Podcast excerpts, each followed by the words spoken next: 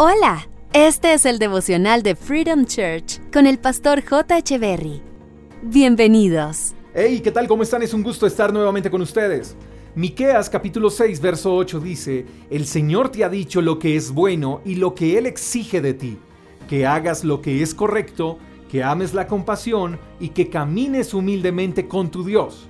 La vida tiene dos rutas, la ruta del bien y la ruta del mal. Y creo sin temor a equivocarme que todos sabemos qué es lo bueno y qué es lo malo. Desde niños hemos aprendido a identificar cuáles son las cosas que nos edifican y las que nos conducen al éxito, y también las cosas que dañan nuestra vida y que entierran nuestro propósito. El camino de Dios no es un camino difícil, es más difícil transitar, por ejemplo, por el camino del pecado y del mal que por el camino de la justicia y la integridad. Es más difícil ser malo que ser bueno es más difícil ser desobediente que obediente. Lo que pasa es que no podemos pretender transitar por el camino de Dios sin que se nos exija, porque el camino de Dios no es un camino por donde cada uno transita a su acomodo.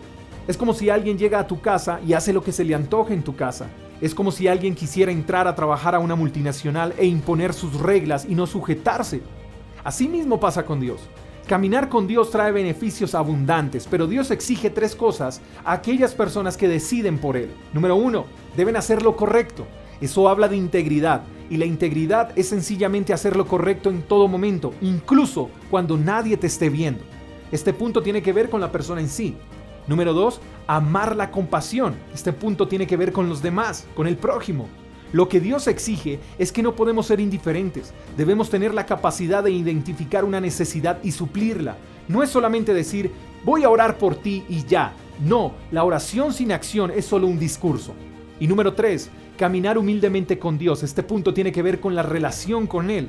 Y caminar humildemente con Dios es reconocerlo a Él en todo lo que hagamos, es reconocer su palabra como nuestra autoridad máxima y obedecerla. Ahora, quiero que entiendas lo siguiente. Dios no exige para incomodarnos, Él exige para mejorarnos. Si deseas seguir siendo el mismo, no asumas el reto, pero si quieres cambiar tu vida significativamente, entonces haz lo correcto, sé compasivo y ama a Dios sobre todas las cosas. Para ser sincero, es el reto más fácil que puedes asumir. Para cumplirlo, solo necesitas tener el deseo de ser otra persona, determinación y disciplina. Espero que tengas un día extraordinario, te mando un fuerte abrazo, hasta la próxima. Chao, chao. Gracias por escuchar el devocional de Freedom Church con el pastor J. Echeverry.